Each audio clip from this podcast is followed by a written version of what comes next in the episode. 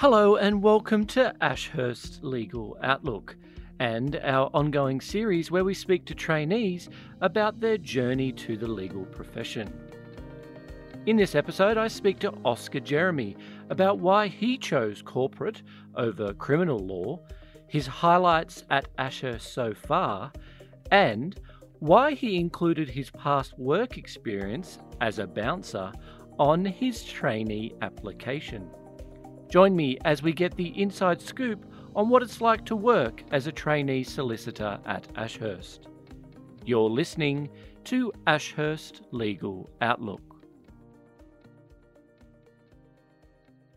Hi, Oscar. I wanted to ask firstly, why did you choose to pursue a career in law? I originally actually wanted to be a criminal barrister.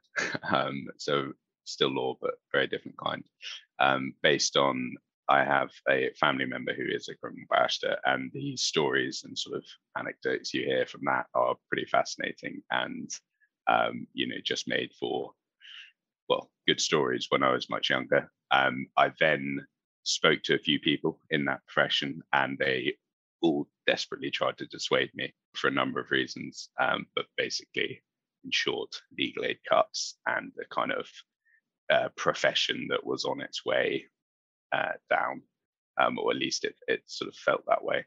And so I started looking about a bit more.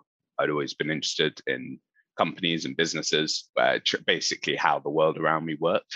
And I, to me, it's bizarre that sort of ninety percent of people have no idea how our society sort of sticks together and progresses, you know, in terms of if you ask your average person about inflation, they'll have no idea what you're talking about, or they'll have heard the term, but they don't.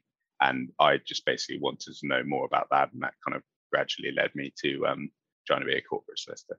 Um, so that's sort of why I had lots of conversations along the way with lawyers in different areas, and and and that was how I made my decision, basically. Can you reflect on some of those early conversations when you were looking at the, and what I'll term the the Hollywood type of law that you were you were going to pursue? What was one of the sort of conversations you had that dissuaded you? What what was that conversation like? So it was, you know, it was no one conversation, but as a general theme, I said, I'm interested, this sounds fascinating. And then they said, it is, I have had a great career in this. Um, but towards the end, it's really started going downhill, and essentially because, and it's a slightly unfortunate thing, but essentially there's no money in, in the criminal bar anymore. So the standard of work has slipped because people, you know, who are publicly employed are overworked and can't put the time in to these cases and, and everything else. Um, and, and because of that, uh, you know, standards slip, then you get given dodgy work and you don't Um, end up giving your best because you're feeling disgruntled that someone hasn't done a proper job, and they're just, and so the whole thing sounded quite a horrible place to work in terms of they then weren't attracting the same talent they used to. At you twenty years ago, everyone who went to the top universities and was desperate to be a lawyer became a criminal barrister because it was, as you termed it, the Hollywood. So corporate law, let's term the new phrase, the new Hollywood. Uh, so corporate law was where you you wanted to go. Now, paint a bit of picture about what time frame are we thinking? Did you know when you were at school, or were you at university? What did what's that timeline look like? I knew when I was at school, when I probably about sixteen, seventeen, so a few years before I left school. I knew I wanted to do law. I didn't know, I wasn't nailed down on which area then. I did some, um, like a, a sort of week or two where I just went to public galleries and had a look at like, um, you know, criminal. And then I also had uh, looked at some family stuff, and, you know, was basically at about fifteen, sixteen trying to work out which, which one I wanted to go into. And then um, as I got to university, obviously you get a lot more exposure to the corporate ones. A friend of mine had done a, a few weeks at a corporate firm, and I was sort of chatting to him about that. Um, so yeah, I knew I wanted to do law from a young point, but I only settled on corporate probably my second year of university. But I remember weighing up whether to do law or history at university, and uh, a few lawyers basically told me, do history. Um, you'll be much more naturally interested in that. Um, you know, that there's a law degree is great in some ways, but other, you end up doing a lot of areas of law you really don't have an interest in, but you have to get that rounded. And they said, do history, you'll enjoy it. And then at, you'll be a bit older and you'll be able to decide at the end of it whether you want to um, go down the law route. So yeah, that was sort of the time. And did you enjoy it? Yeah, I did enjoy history. I didn't, it was, um, yeah, it was interesting. I got to pick the areas I wanted to look at and a lot of reading, which I think probably helps with law as well. Excellent. All right. So fast forward now. So you've, at the end of your university degree, why did you settle on Ashurst? Talk me through that decision. Always slightly laugh when I'm asked this question, as if I had fifteen firms who were desperately trying to get me and I chose this one. Um, I, I, you know, I'd whittled down my list of applicant who I'd applied to earlier on. So I decided I, I didn't want certain things and I did want others. Um, Not to get too specific, but basically I wanted to do really good work, um, but I also didn't want to become, uh, I didn't want my job to become my entire life. You know, I, I wanted a bit of bit of balance. It's all cliched by now, but but and the people I spoke to at Ashurst were very competent, capable, doing interesting things, but but they also had families and liked playing sport once a week in the evening or w- whatever it was. Um, so they were basically a bit more rounded. Uh, not that people at the firms I'm thinking of are not necessarily rounded, but it gives you a better opportunity to be rounded. Um, and yeah, and also basically the people were, were nice. And I know that you can't sit in an interview and tell a partner at Ashurst, well, I want to go there because you're all lovely people and I get to go play sport every evening. But um, that, to be honest, factored in quite a lot in my my decision. Absolutely. So your perception of the the culture at Ashurst was one thing when you were applying. What's the reality been like? The rea- that's held up to them for the most part. But what I didn't appreciate when I was applying was the nuances between teams. Like, for obvious reasons, because of the work they do, certain teams have a very pronounced, you know, Um, apologies late in the evening if they send an email, blah blah blah. Whereas in other teams, um, it, it's it's much more the other the other way. You know, you you're expected to be available at, at all times, kind of thing. So um, I would suggest to people applying now and doing their research, really do your research. If if the firm is a Ashurst is a banking and corporate firm, so those teams are bigger, so you'll definitely do seats in those areas.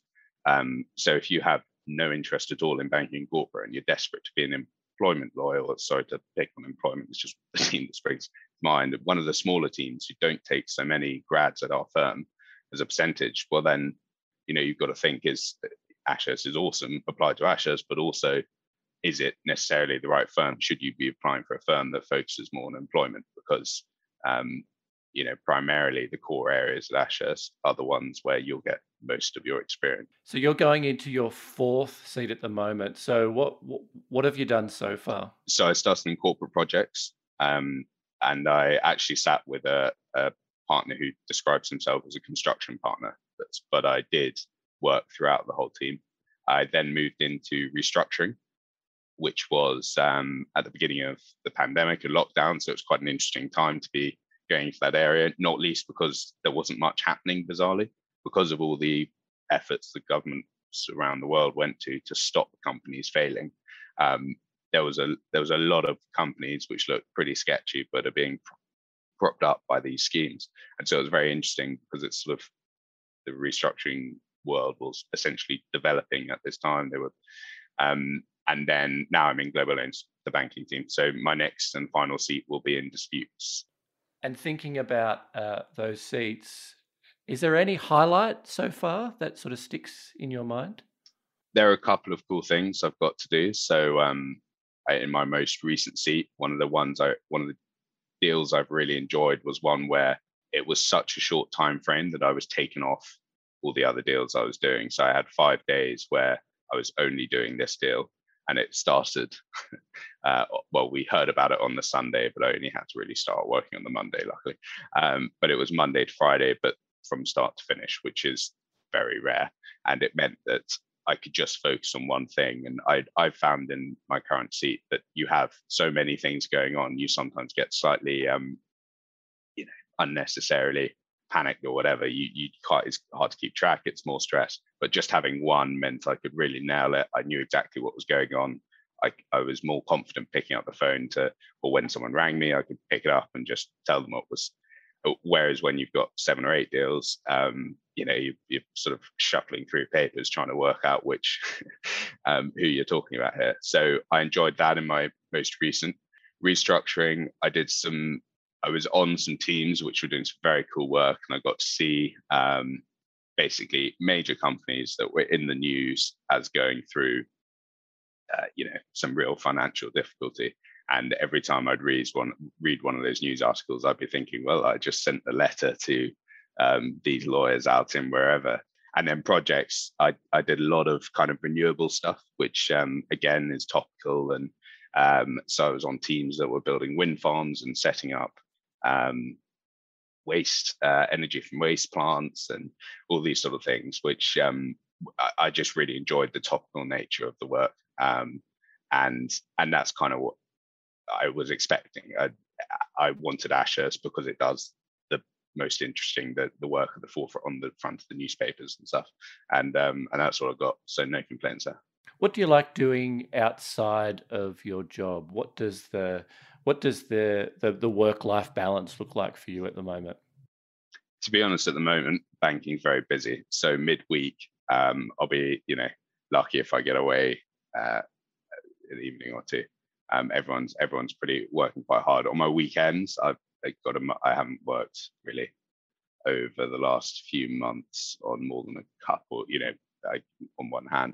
So I I like playing a bit of tennis. I basically go see my friends, and uh, you know, I went watched some cricket the other day. I live near the Oval, so um, I, they get some good games there. I I, I basically like my sport, and seeing friends, sitting in an afternoon in a pub garden somewhere and whining away the afternoon. I know I meant to say I'm sort of running marathons and whatever, but that's not for me.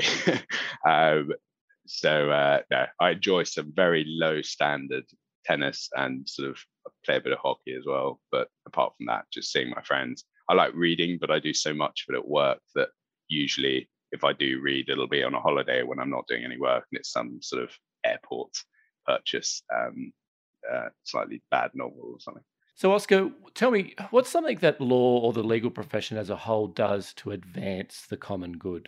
To be honest, what I've seen, what I've done so far, um, and things I've enjoyed working on, uh, the renewable stuff I did in corporate projects uh, was very relevant to you know today's discussions around climate change and and, and everything that's going on there.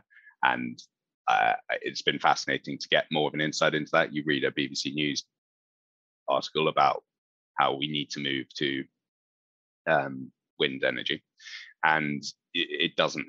It, obviously, you can't go into the detail that you need. So basically, the big issue we have in the U K, or one of the big ones at the moment, is that transition. So obviously, everyone knows that we want to get to a point where we're just solar and and wind, but there are various issues with those. Um, and and other renewable technologies, and we need to a sort of middle point. So gas power, whilst bad for the environment, is not as bad as coal, for example, um, and the big benefit of gas is you can literally turn a gas power station on and on at the flick of a switch, whereas with a wind farm, some days it's not windy, or a solar power farm, it's cloudy, or you know whatever. So looking at how you kind of bridge that gap, lawyers are hugely involved in all of that, and you essentially become just another one of the kind of commercial consultants for that industry. I've been involved in renewables, which I would challenge anyone to suggest is not good for the greater good, and um, you couldn't do it without lawyers. So that's one. So my last question is all around tips for a friend who is applying for a trainee contract with Ashurst, and you already mentioned Um, research, and to make sure that um, trainees do their research, know where they're actually going and what that kind of looks like. Do you any other? Do you have any other top tips? I think one that um, is quite difficult to follow through on, and it sounds stupid, is being yourself. You know, have a good look at yourself. Think, what am I? What's my standout attribute? You know, you don't have to be the best at something, or or even, but but what is it about me that I could actually add? And I, I because the firm gets applicants from lots of clever people doing very similar things. So you do need to stand out, and you need to stand out authentically, because when you're sitting in an interview with two partners, um, which is less terrifying than it sounds once you're in the room, although beforehand it's very nerve-wracking. Um, they're both incredibly clever and spend their entire lives trying to get to the point. So if you're making sort of slightly waffly speeches about um, you know, things that you're not quite clued up on, don't don't bother. They're not interested. Find, work out what you what you're good at, and and try and um and try and bring that into the conversation. Um, and you can do that by, in your application, by literally putting little flags about things like, I think I had in my application that I had um, worked as a bouncer um, in, and so I was like, there's no way they're not going to ask about that, because what law application has that on it? And then I tailed that conversation into one around dealing with people in stressful situations when they're aggressive and whatever. And the, in my mind, at least, I was trying to say, look, I might not be the, the best academically, but in terms of talking to clients and that kind of thing, I think I'm all right at that now. And I definitely have the ability to become pretty good at that. So that's where I'll sell myself. So work, work out your point and uh, and get it get it into your interview somehow. I have to ask, I have to ask, Oscar, where were you a bouncer at? Yeah, see, this is where it falls apart. I was a bouncer at Wimbledon, so at the tennis, there was, so it was hardly, uh, but having said that, I uh, I did actually have to um, chuck someone out, and he was arrested, um, which oh, wow. doesn't happen at Wimbledon, yeah. uh, you know. But people do spend a lot of time drinking in the sun. And too much champagne, had, too much strawberries yeah, exactly, and cream. Too many strawberries. Um, yeah. But yeah, there was, but yeah. So not not quite as uh, hardcore as it sounds initially. um, no, that was fantastic. Thanks very much for joining me, Oscar. Cheers, man. Thank you for listening. To hear more Ashurst podcasts, including our dedicated channel on all things E S G, please visit ashurst.com forward slash podcasts. To ensure you don't miss future episodes, subscribe now on Apple Podcasts, Spotify, or your favourite podcast platform.